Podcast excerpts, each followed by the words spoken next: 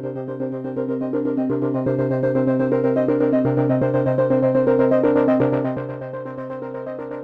bij Mik op de Maan, de podcast. In deze podcast interview ik mensen die mikken op de maan en ik stel ze drie grote vragen. 1. Wat is je bedoeling? Op welke maan mik jij? 2. Hoe geeft die maanmissie vorm aan het avontuur wat je leeft? En 3. Heb je reistips voor andere astronauten? En met deze drie trapsraket aan vragen ga ik samen met jou als luisteraar op zoek naar hoe andere mensen tegen de bedoeling van hun leven aankijken en daar richting aan geven. Uh, welkom. Uh, wat is je naam en werd je altijd al zo genoemd? Dankjewel. Nou, Erik, uh, ik ben Ergin Borova. en ik ben altijd inderdaad zo genoemd. Ik heb geen bijnamen, roepnamen of zo gehad. Dat was kennelijk te ingewikkeld om daar iets van te maken. Het was zo wel goed voor iedereen. Ja, dat, dat denk ik. Ja, ja.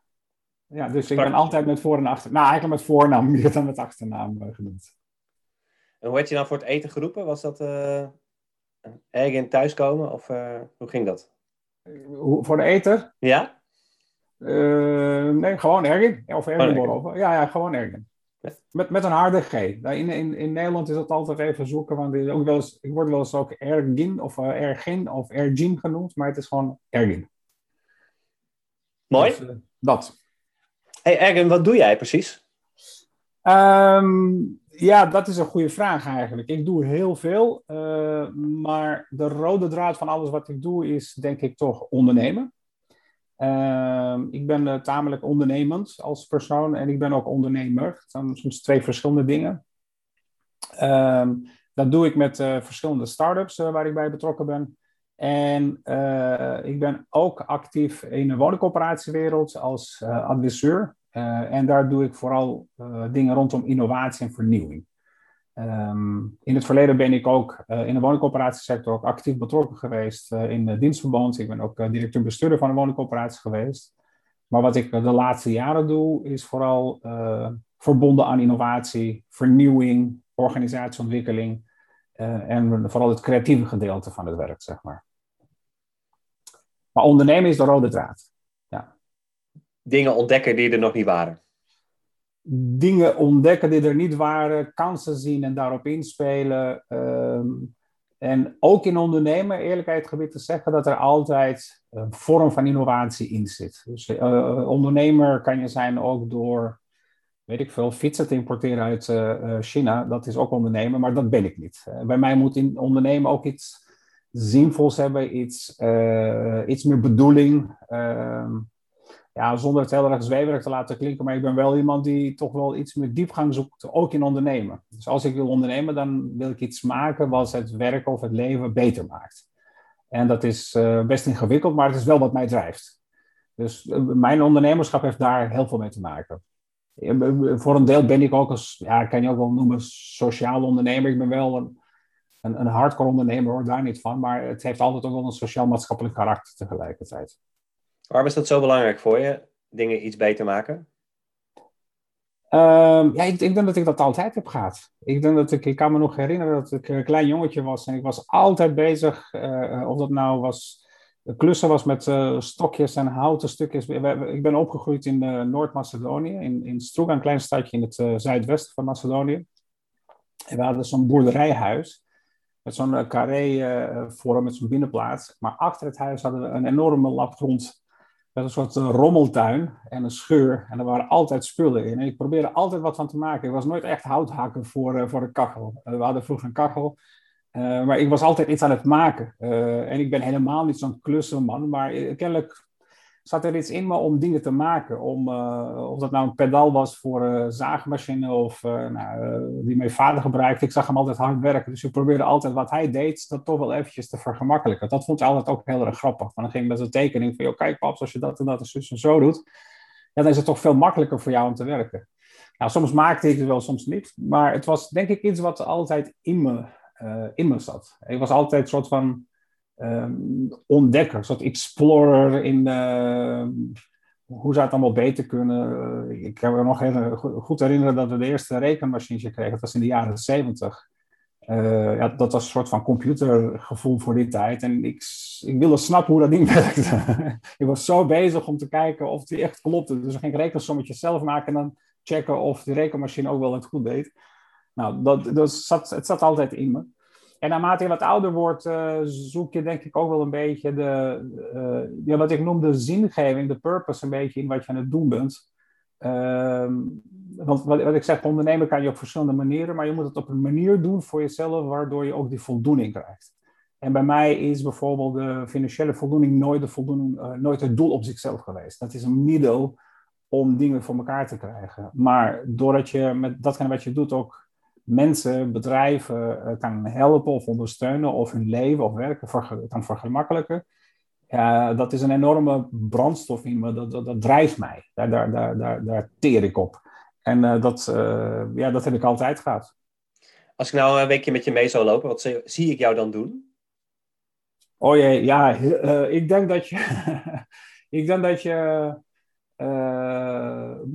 Mogelijk dat je denkt van jeetje, wat doe jij veel verschillende dingen in één week. Dat, ik denk dat dat misschien wel de, de opbrengst van de week zou zijn.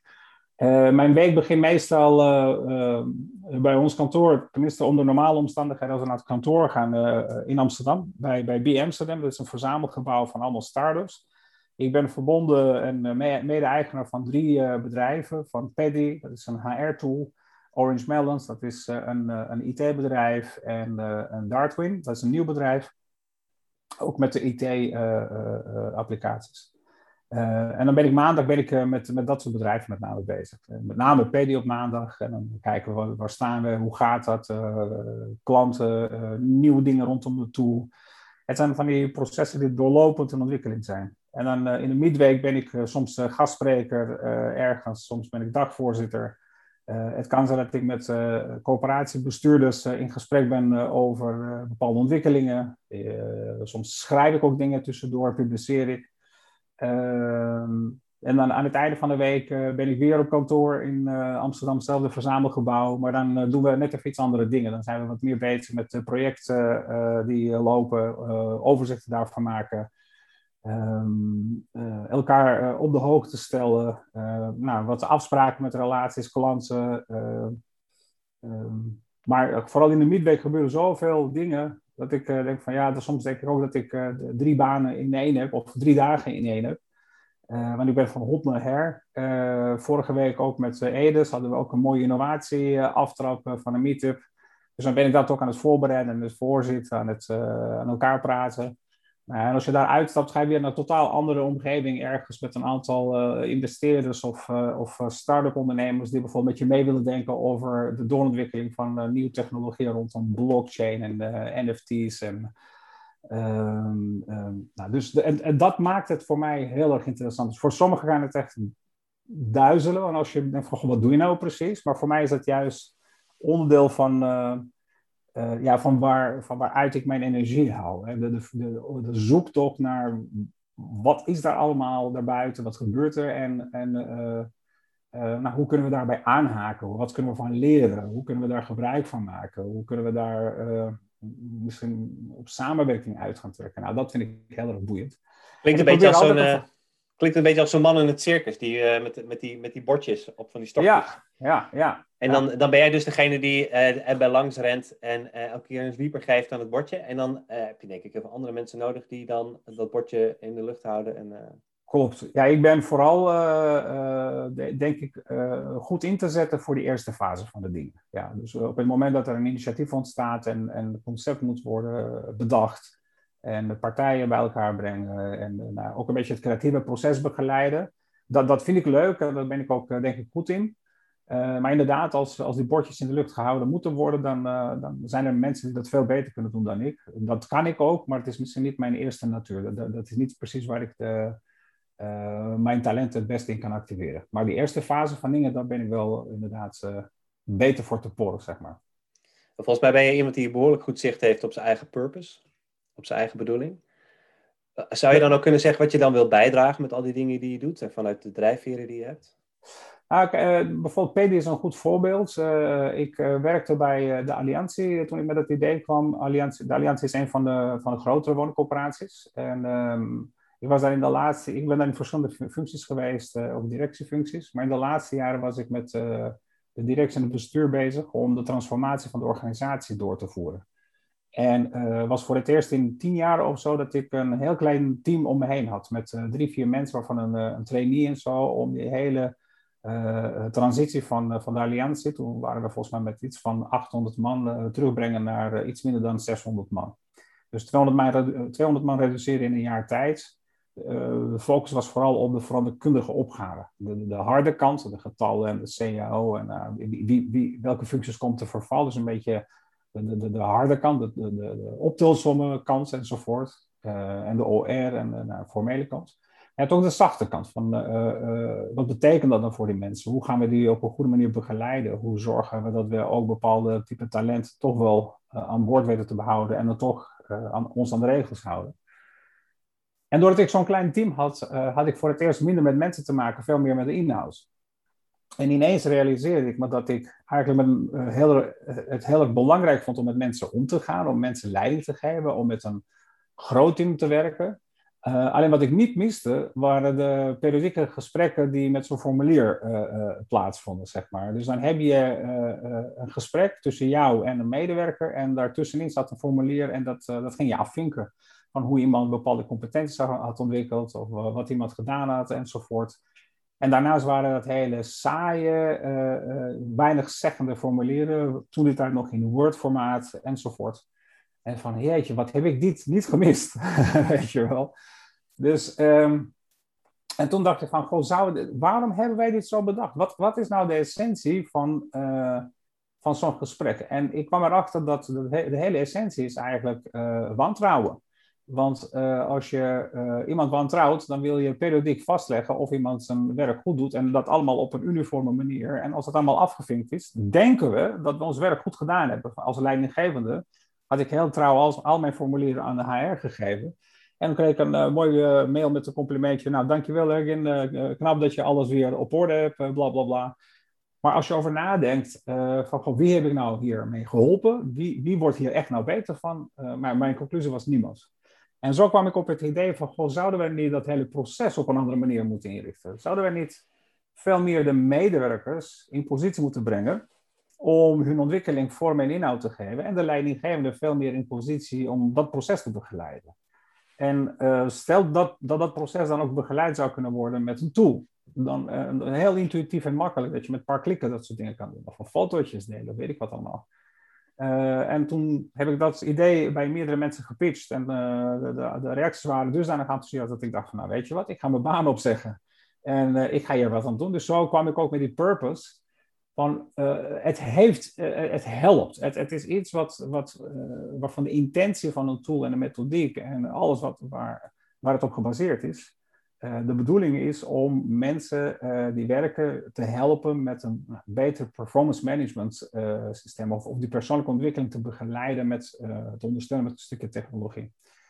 Um, dus ik vind overal inderdaad een, een, een, stuk purpose. Maar dat is zo, voor mensen zoals ik, ik kan dat niet beoordelen voor de rest, maar voor mensen zoals ik is dat zo onwijs belangrijk. Want als ik die brandstof niet heb, die overtuiging dat ik met iets goeds bezig ben, dan, dan kan ik dat niet opbrengen. Dat kan ik wel een week of twee opbrengen, maar ik kan, ik kan niet jarenlang knokken voor iets waar ik geen vertrouwen in heb. En met PDI is ook zo, met vallen en opstaan is het een proces van jaren, uh, maar wel vol overtuiging. En dat maakt het ondernemen dan wel heel erg leuk. Ja, ja mooi dat je het zo zegt. Uh, ik denk dat iedereen een, bedoeling heeft, alleen uh, dat niet iedereen in staat is om hem uh, gemakkelijk te formuleren. En als je daar wel toe in staat bent, dan helpt je heel erg. Want dan, als het dan een keer tegen zit, dan weet je wat de bedoeling is. Maar ook als je denkt van, is dit het nou? Ja, dan kun je ook voor jezelf zeggen van, uh, ja, wat, wat heb ik dan te doen om uh, meer zingeving te ervaren? Ja. Dus, uh... ja, ik heb het idee dat veel mensen het ook uitstellen. we hadden in het voorgesprek ook een beetje erover. Ehm, ehm, het is natuurlijk wel eng om op een gegeven moment toe te geven wat je nou echt leuk vindt. En het, het, het maakt mij niet zoveel uit of je uh, een soort uh, fotofetischisme hebt voor, voor sushi-maaltijden. Mij maakt het niet uit, maar als je daar gelukkig van wordt en je doet het met pas, ik zou zeggen, ga vooral foto's schieten van mensen die sushi eten. Als dat jouw pas is, ga daarmee aan de slag. Maar dan, dan is dat ook heel erg raar voor mensen. Dan kan ik daar wel van leven en uh, word ik daar dan, kan ik daar mijn hypotheek van betalen. En al die vragen die er komen, die het ook vervolgens heel erg moeilijk maken. Maar eigenlijk, stiekem weten we wel wat we leuk vinden. We nemen daar soms de tijd niet voor. En soms lijden we aan de gijzeling die we hebben van de zekerheden die om ons heen gebouwd zijn. En dat maakt het best lastig om dan echt je purpose te vinden. Ik ken genoeg mensen die beide doen. Die hebben gewoon een, een, een doodnormale baan eh, waar ze nou, al dan niet gelukkig zijn. Of ze doen het omdat ze het uh, nou, enigszins leuk vinden, zeg maar. Maar ze doen daarnaast ook wel iets wat ze echt leuk vinden. Dan zijn ze lid van een bepaalde vereniging. Of zijn ze voorzitter van weet ik veel wat. Of ze doen iets met sporten. En dat is ook prima. Uh, maar ik ben het met je eens. Iedereen heeft een soort van purpose of een bedoeling. Waar, als je die bijdrage levert, dat je daar super gelukkig van wordt. Uh, maar ik merk ook dat veel mensen het toch wel een soort van eng vinden om daar antwoord op te geven. Want ja, als je het weet, dan komt de vervolgvraag, waarom doe je daar dan niks aan? En dan antwoord daarop is een tikkie saai. Ja, ik heb een hypotheek, twee kinderen, weet je wel, dat soort dingen. Uh, ja, dat is zo. Ja. Maar het is jammer. Nou ja, de meeste mensen gaan er ook pas over nadenken op het moment dat het moet. Dus je raakt je baan kwijt of er zit echt iets flink tegen in je leven. En dan moet je ineens gaan nadenken, ja, maar wat wil ik nou eigenlijk? En um, dat is op zich oké, maar dan, het is gewoon fijn als je dat al weet voordat uh, uh, de shit hit de fan, zeg maar. Want dan ben je veel beter in staat om vanuit je eigen authenticiteit autonome keuzes te maken. Dus, um... Ja, en, en je kan je discomfort ook een beetje creëren. Uh, ik bedoel, je kan ook een keer iets doms doen, namelijk naar je baas gaan en zeggen, joh, ik, ik denk dat ik ga stoppen. Ja. En als het hoge woord eruit is, dat heb ik gedaan, ja, er was geen weg meer terug. En uh, dat heeft mij enorm geholpen. En natuurlijk heb ik tien keer daarna gedacht van, goh, dit was niet een van de slimste dingen die je in je leven hebt gedaan. Ja, maar achteraf was dat een van de slimste dingen die ik wel gedaan heb. Ja, zo pratende is dan eigenlijk ook niet een beetje jouw bedoeling om discomfort te creëren? Dus, dus dingen uit balans te brengen, zodat er nieuwe mogelijkheden uh, ontdekt mogen worden? Dat zou je wel kunnen stellen, denk ik, ja ja, dat doe ik met mijn privéleven ook. Ik heb nooit de rust om te zeggen, nou, ik ben er. Het, is altijd, het zijn allemaal uh, van die draaischijven die aan het draaien zijn continu. Maar dat doe ik ook met mijn werk. mensen die met mij werken zijn soms oh, super geïnspireerd en, en, en energized en al die dingen. Maar soms wordt het ook knettergek voor mij, want bij mij is iets nooit af. En dan, dan, heb ik heel veel baat bij mensen die ook tegen mij willen zeggen: Ergen, het is ook wel goed zo hoor. Laat het even rusten weet je wel. Laten we eerst, eerst nog op adempauze komen. En ik kan ook heel erg goed terugschakelen. Maar daar ben ik niet voor gemaakt. Ik ben gemaakt om de voortstuwing van bepaalde dingen te faciliteren. En ehm, bij alle bedrijven waar ik gewerkt heb, of ik nou eindverantwoordelijk was, of een van de verantwoordelijken in het bedrijf, of juist een van de medewerkers in het begin van mijn carrière was ik altijd in die rol. Ik was altijd degene die uh, vragen stelde of ideeën had over hoe dingen anders en beter konden. Uh, en dat moet ik blijven doen. Dat jongetje uit Noord-Macedonië? Ja. Um, waar staat hij nu? Ja, hij is een volwassen kerel geworden uh, in leeftijd. als je mijn paspoort zit, dan zie je dat ik 51 ben. Ehm, maar ik ben nog steeds het jongetje. En dat vind ik wel mooi. En ergens, ik zeg ook tegen mijn kinderen wel eens, en soms kijken ze me heel erg raar aan, van goh, ik hoop dat je eigenlijk nooit echt groot wordt in die zin. iets van een kind in je laten blijven leven is volgens mij heel essentieel. En uh, ik ga jaarlijks overigens terug in uh, Noord-Macedonië, nu ook uh, dit jaar. En uh, ik spreek daar ook heel veel jonge mensen. Dat land is echt anders van qua cultuur en allerlei andere dingen. Maar ook daar hoor ik van veel mensen van, joh, het, het eh, helpt ons om hoop en inspiratie te krijgen van mensen zoals jij. Want je bent wel op leeftijd, maar eigenlijk zien we dat alleen aan je uiterlijk. Maar al, alle andere dingen zijn jeugdiger. Nou, dat is het grootste compliment wat je kan krijgen. En dat, dan gaat het niet over mijn uiterlijk, maar vooral over mijn gedrag. En dat ik ook met dingen bezig ben die continu in beweging zijn. Um, nou, dus dat jongetje van toen is, is nog steeds uh, ontzettend actief en levend in mij. Um, en ik hoop eigenlijk dat hij nooit weggaat. Maar daar heb ik eigenlijk twee vragen voor je. Want meestal stel ik dan nu de vraag: hoe ben je geworden wat je nu bent? maar daar hoort dan bij jou de vraag ook bij: hoe ben je gebleven wat je was? Dus dat zijn dan de twee vragen. Ja, dus... Ja, dat is wel een goede trouwens. Het is, uh, ik denk overigens dat, dat Nederland mij wel heel, heel erg geholpen heeft om te blijven zoals ik ben. Uh, ik ben begin jaren 90 gevlucht voor de oorlog in Joegoslavië. Ik ben naar Nederland gekomen omdat ik een Nederlandse vrouw heb. dus voor het meisje, ook voor het meisje gevlucht, of naar het meisje. Ehm, en dan kom je in een land uh, wat uh, anders is dan het land waar je opgegroeid bent. Dus qua cultuur en context is het echt even aanpassen.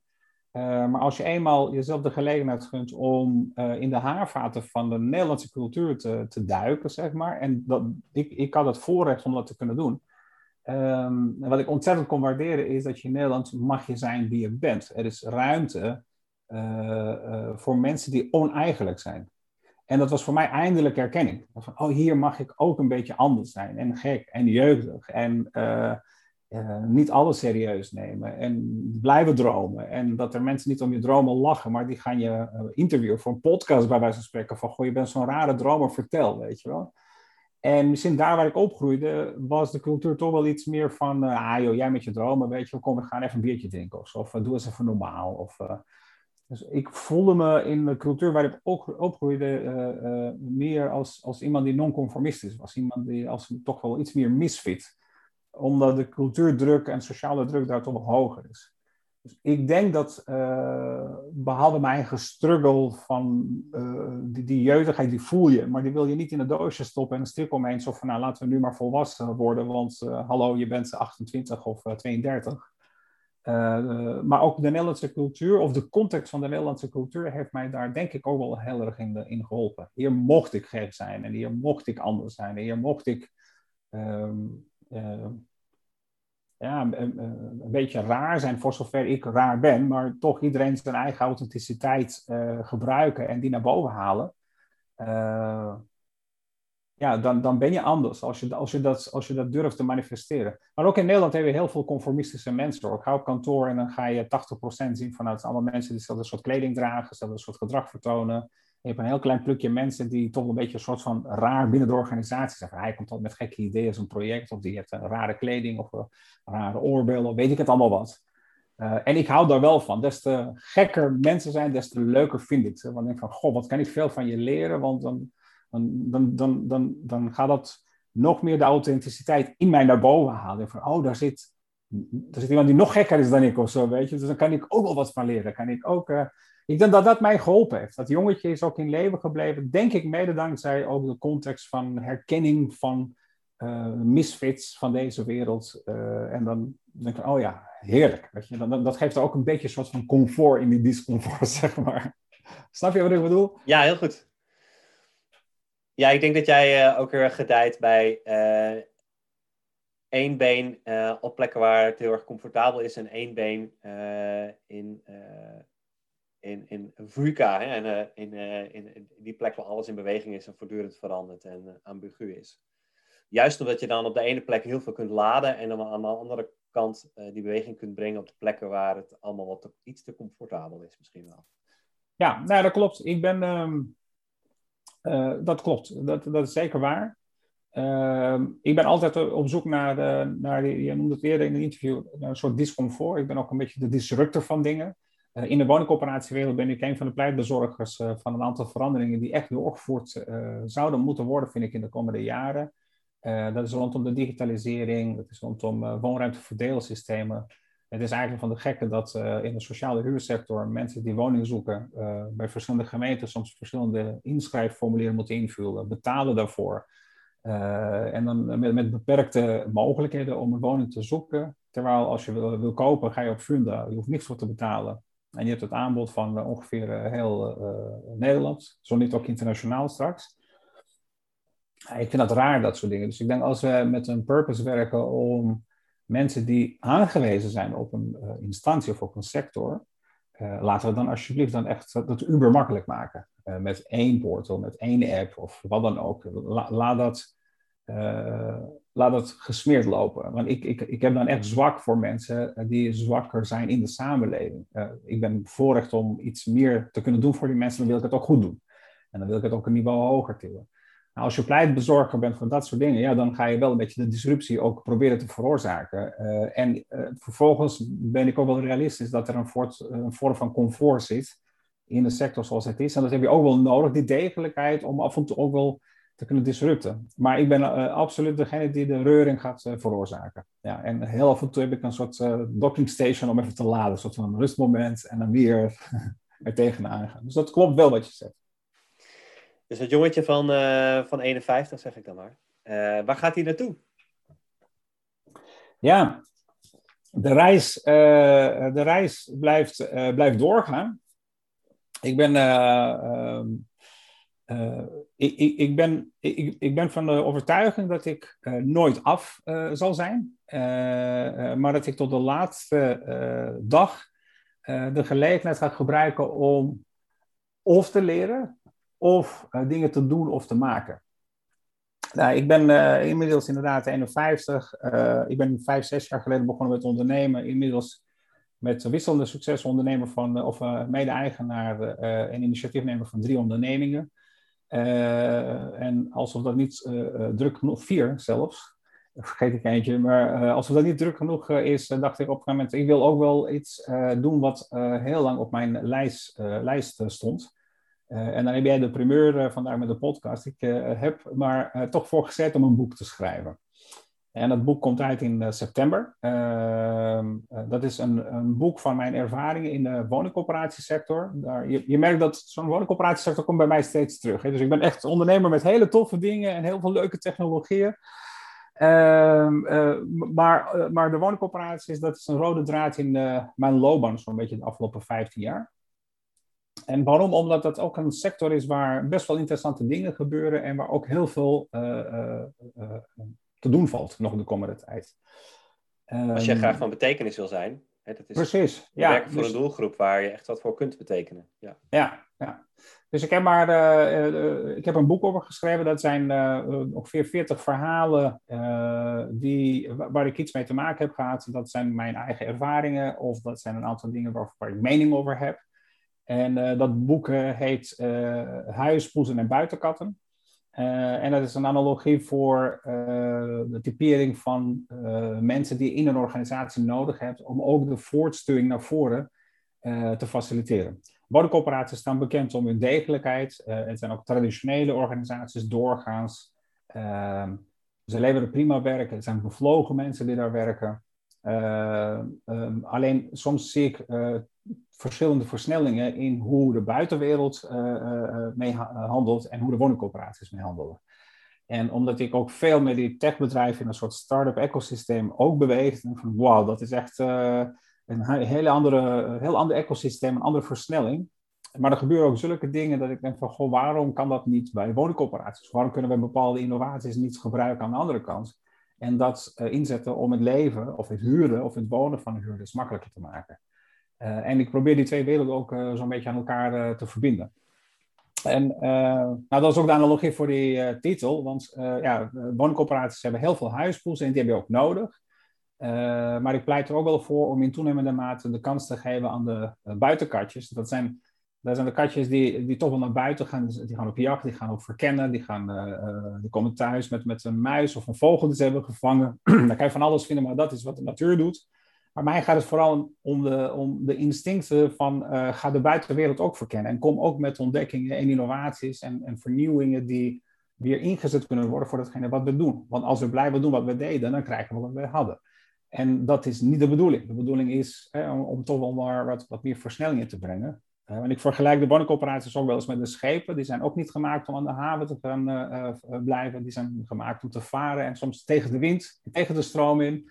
Nou, dat mag af en toe. En het is die balans ook weer van ga af en toe uh, even varen en, en, en, stevig tegen de wind zeg maar varen. En, en dan mag je weer terug naar de haven en even bijkomen en dan zorgen dat je weer aan de basis werkt. En zo hou je ook een beetje de boel scherp en, en spannend. En, en volgens mij kan je betekenisvol werk leveren voor de, voor de huurders. Nou, verzamelen van dit soort type uh, verhalen, dat, zit, dat, dat, wordt, dat, wordt, dat, dat komt in mijn boek uit, zeg maar. En dat wordt nu aan gewerkt aan design en dat soort dingen bij de drukker. En volgens mij in september, uh, ik moet nog de datum bepalen, maar in september ergens gaat dit gelanceerd worden.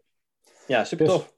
Ja, wat doe ik? Ja, ik, ben, ik blijf ook nog steeds iedere keer die extra stappen zoeken. Ja, het is ook heel erg oneigenlijk voor mij om een boek te schrijven, maar ik wil dat graag. En zo, zo zie je maar, als je maar echt ja, je tanden inzet en zegt: Ik ga nu echt voor zitten en ik ga dat boek uh, schrijven. Ik heb dat in coronatijd gedaan en het was een van de drukste periodes van mijn leven. En, en toch lukt het wel om tijd te maken om daar ook uh, voor te gaan zitten.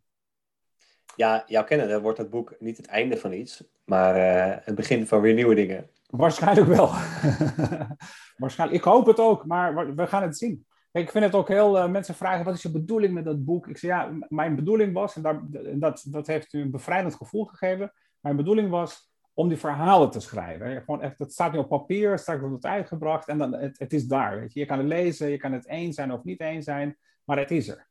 Nou, als dat weer leidt tot uh, andere dingen, dat gaan we dan zien. Maar ik nieuwe geen... inzichten, nieuwe, nieuwe verhalen. Inzichten. Ja, wellicht, ja. Dus we gaan, uh, gaan het meemaken. Ja, want uh, de vraag die ik nu heb is van hoe zorg je ervoor dat je op koers blijft? Maar zo'n boek schrijven lijkt me ook een manier om op koers te blijven. Want het is heel veel reflecteren. Het is heel veel nadenken over wat heb ik beleefd, waar sta ik dan nu? Wat betekent dat voor wat ik eigenlijk te zeggen heb? Zeg ik ja. dat goed? Of zijn er andere manieren waarop jij zegt... Nee, dat vind ik wel een goede, die constatering van. Dat is misschien wel een manier... Ik ben wel een soort, uh, zou je misschien niet zeggen, maar ik ben wel een soort uh, reflectiefetischist bijna. Ik ben continu aan het reflecteren. Dat is iets wat ik uh, belangrijk vind bij mezelf. En ik doe dat ook regelmatig soms bij anderen, maar vooral bij mezelf. Ik ben continu bezig met mezelf.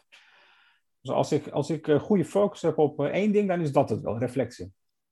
Voor de rest ben ik niet zo heel erg goed in focus. En daar heb ik ook iets over in mijn boek geschreven. Ik ben wel iemand die divergeert. Dat is waar ik goed in ben. Ik ben goed in al die bordjes uh, is je focus, te krijgen. Ja, dan is dat dus mijn focus, precies. En, maar dat duurt heel lang voordat je dat door hebt. Tenminste, bij mij duurt het vrij lang. Maar iedereen zegt, je moet constant één ding tegelijk. En dat klopt ook. Als je inderdaad je tanden inzet in één ding tegelijkertijd, dan kom je ook verder en dan kan je betere resultaten halen. Maar kennelijk, mijn brein uh, heeft andere voedingsbodem dan andere breinen van andere mensen. En ik heb dus ook af en toe die afleiding nodig of die, divergentie om juist van de diversiteit dingen te doen. En dat is ook wat mij sprankelend houdt.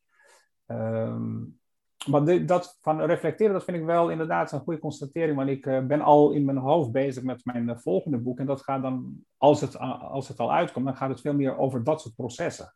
Over processen van je ontwikkeling, over hoe je, ja, hoe je het beste uit jezelf weet te halen, hoe je het beste uit andere mensen weet te halen, hoe je het beste uit organisaties weet te halen. Dat zijn dingen die mij wel bezighouden.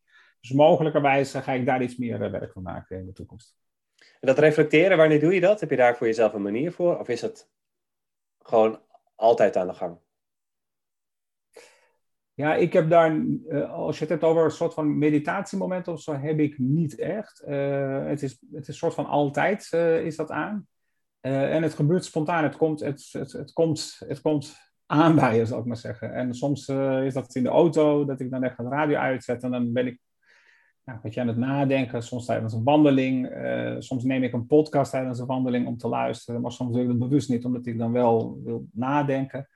Uh, uh, maar wat, bij mij werkt het in ieder geval niet dat ik het kan forceren. Dus het is niet zo van, nee, ik ga nu een uurtje reflecteren. Dat, dat, dat werkt niet. Eh, in ieder geval niet bij mij, het is niet gelukt. dus het is een soort continu proces eerder. Het is een laagje over je dag heen. Dat denk ik wel, ja. ja. Ik hoor het wel vaak hoor bij mensen die door andere mensen heel erg bezig gevonden worden. Die zijn stiekem de helft van de tijd aan het reflecteren. Dat, dat is wel een rode draad die ik tot nu toe heb opgehaald. Oké, okay, dus, ja, Of je dat nou officiële momentjes maakt en andere mensen noemen dat mediteren en weer iemand anders noemt dat ik ga elke avond douchen. En ja, ja, ja, douche reflecteer ik op de dag. En, ja, maar de, ik herken het wel dat reflectie is wel super belangrijk als je graag beweging wil maken. Ja. ja, ik ben een zwemmer trouwens en dat, dat is ook een reflectiemoment. Zwemmen is een van de saaiste sporten die je kan uitoefenen. Er gebeurt niet zoveel. Je gaat alleen baantjes trekken heen en weer. Het is steeds dezelfde omgeving als je in een zwembad bent. En als je er buiten bent, eh, verandert de omgeving een beetje. Uh, maar je komt wel in een, in een, in een, een hoge meditatieve staat tijdens het zwemmen. En ja, je kan je huiswerk maken, je to-do-list afwerken, maar je kan ook heel erg nadenken over de keuzes die je maakt over jezelf. En als je het hebt over echt een moment pakken, dan is dat denk ik voor mij echt zo'n moment wat, wat, wat diepere lagen kent, zeg maar. Dat is tijdens het zwemmen. En waar begint het moment van, uh, van flow in het zwemmen? Is dat na vijf baantjes, tien baantjes?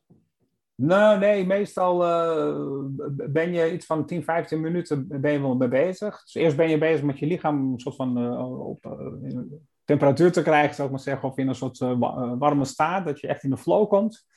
En dan? Uh, ja, het is niet, ik weet niet precies hoe lang dat duurt, maar niet, in de eerste kilometer, denk ik. Je moet eerst een kilometer achter de rug hebben en dan kom je langzaam in die meditatieve staat. Je deinst niet terug voor een stukje zwemmen volgens mij, hè?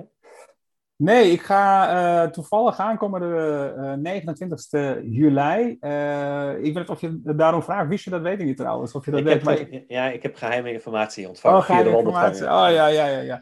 Nee, 29 juli ga ik een afstand van 13 kilometer uh, zwemmen. Dat is overzwemmen van het meer van Ochit, waar ik geboren ben zelf. voor een goed doel, om geld op te halen voor een goed doel. Ik ben een stichting begonnen om een huis te bouwen daar voor kinderen met meervoudig handicap. Mijn, mijn broer heeft een kind met, met meervoudig handicap. En we worstelen al jaren om te kijken hoe we hem kunnen helpen. En er zijn geen instanties daarvoor. En ja, wat er niet is gaan komen, dacht ik zelf. Dus nou, zo gek moet je ook af en toe zijn. Dus ik heb het initiatief genomen om een stichting op te richten. Om geld op te halen om dat op te zetten. En over beweging gesproken, het is net als dat je een steen gooit in de, in de, in de vijver of in het meer van. En daar komen weer rimpeltjes uit. En dit, dat is op dit moment ook overigens gaande, zowel hier in Nederland als ook daar. Uh, ook de lokale burgemeester uh, is in beweging gekomen, dus die wil ook helpen. Nou, en het ziet er naar uit dat dat eh, heel langzaam, stapje voor stapje, gerealiseerd zou kunnen worden. En een van de eerste events die ik bedacht had om te doen, omdat ik daar zelf plezier aan heb, is het zwemmen. Dus nou, het is wel een pittige uitdaging, eerlijk kan ik je vertellen. Ik heb af en toe wel van Waarom moest dat 13 kilometer zijn? Kon ik niet vier of zo maken, weet je? Dan weet ik zeker dat ik het haal. En dit weet ik niet zeker. En misschien is dat juist...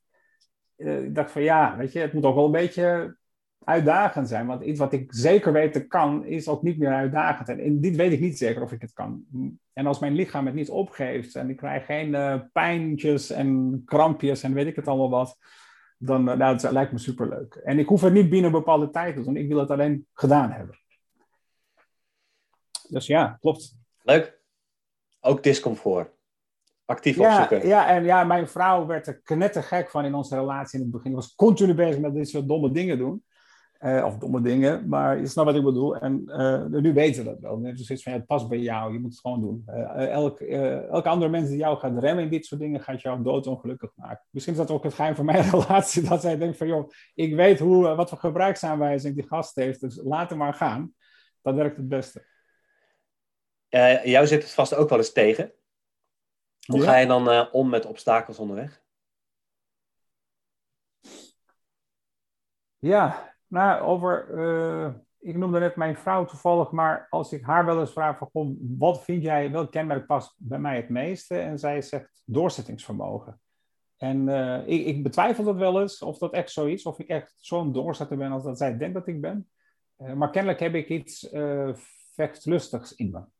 Ehm, dus tegenslagen, uh, ja, zeker. Ik heb meer dan. Uh, wat je ondernemen is een en al tegenslagen. Je, je wordt op een gegeven moment echt goed in verliezen. Je wordt, je wordt goed in nee te horen krijgen. Je, ehm, je krijgt een soort dikkere huid, omdat dat ook een soort beschermlaag is voor dit soort stootjes die je gaat krijgen. Anders krijg je ontzettend veel blauwe plekken, zeg maar. Um, maar wa wa waar mijn kracht misschien is, is dat je, uh, ik, kan, ik kan een verlies alleen accepteren of tegenslagen op het moment dat je weet van oké, hier heb ik geen invloed op, dit, dit is zo. Uh, en, dan, en strik om me heen, achter je laten en dan, we gaan verder.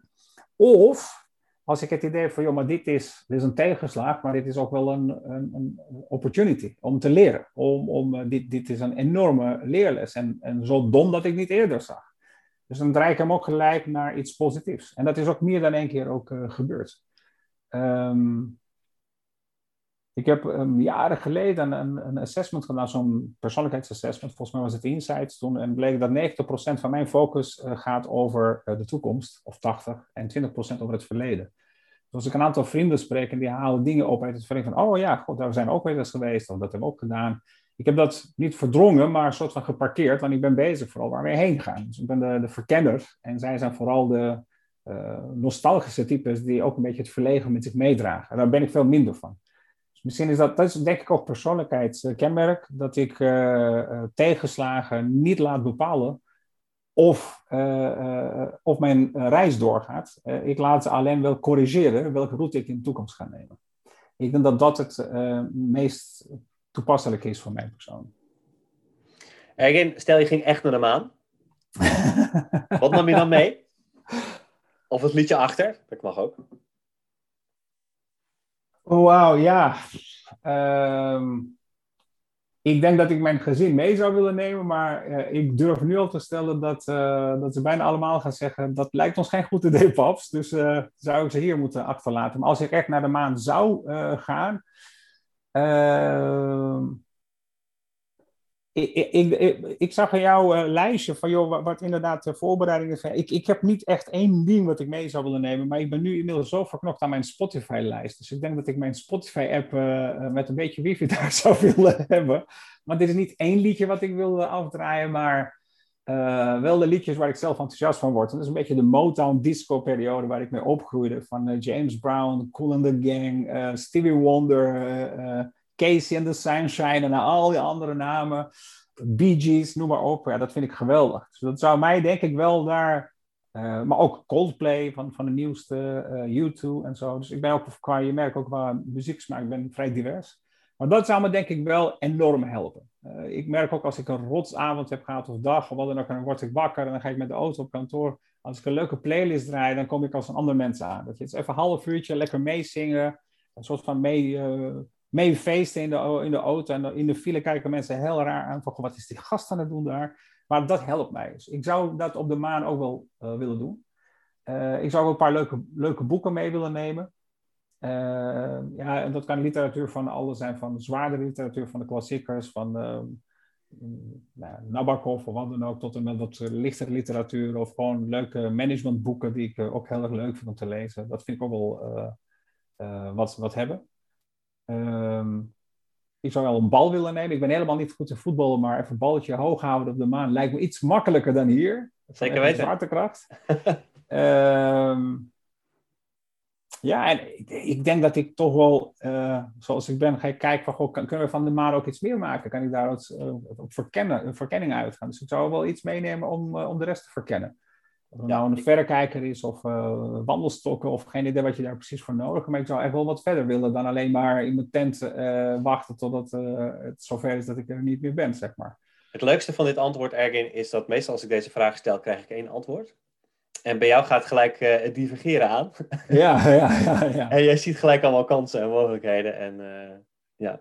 ja, ik, ik had, ik had uh, een paar jaar geleden ook The Martian gezien, de film met, even de naam kwijt van die acteur. En, dus je, je hebt op een gegeven moment wel een soort van visualisatie van, oh ja, dat zou zo ongeveer kunnen. Zo'n tent en een pak en een maar ik zou zeker niet in die tent mijn dagen doorbrengen. Ik wil wel weten wat er allemaal nog meer is daar. Hoe dat tot stand is gekomen en wat, uh, wat leren we daar nou van? En, uh, is er ooit een vorm van leven geweest of niet? Ja, dat, dat daagt me wel, moet ik zeggen. Ja. Top. Zeg uh, Ergen, super bedankt. Dat jij wilde vertellen over hoe jij mikt op de maan. En de luisteraar bedankt dat je even met ons mee wilde gaan op deze reis. Ik zeg nou, nogmaals dank en ehm, tot de volgende keer en tot die tijd blijf mikken op de maan. Graag en met plezier. Dankjewel.